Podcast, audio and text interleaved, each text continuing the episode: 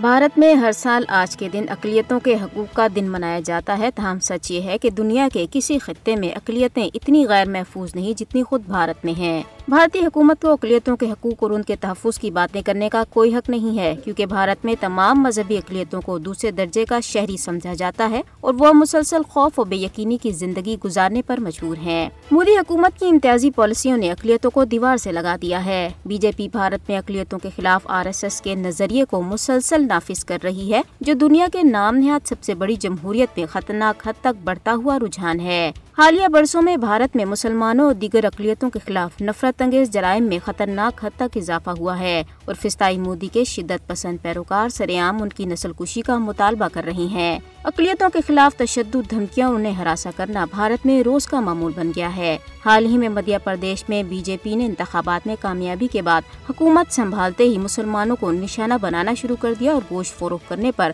مسلمانوں کی درجن کے قریب دکانیں مسمار کر دیں۔ ایک طرف مودی حکومت نے مقبوضہ کشمیر میں مسلم شناخت ختم کرنے کی مہم شروع کر رکھی ہے، تو دوسری جانب پنجاب میں سکھوں اور اب منی پور میں عیسائیوں کا منظم صفایا کیا جا رہا ہے۔ بھارت میں سکھ، عیسائی، دلت اور سکھ اقلیتی گروپوں کو مسلسل ظلم و تشدد اور انتقامی سلوک کا سامنا ہے۔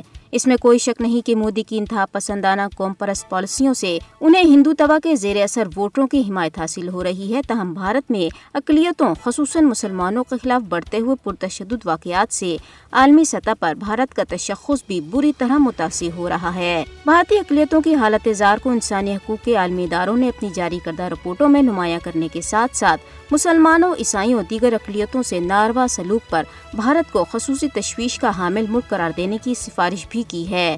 ضروری ہے کہ دنیا بھارت میں اقلیتوں کے بنیادی انسانی حقوق کو یقینی بنانے کے لیے سنجیدہ اقدامات کرے اور مودی کی زیر سرپرستی بد سے بدتر ہوتی اقلیتوں کی حالت اظہار پر مودی کو جواب دہ بنائے۔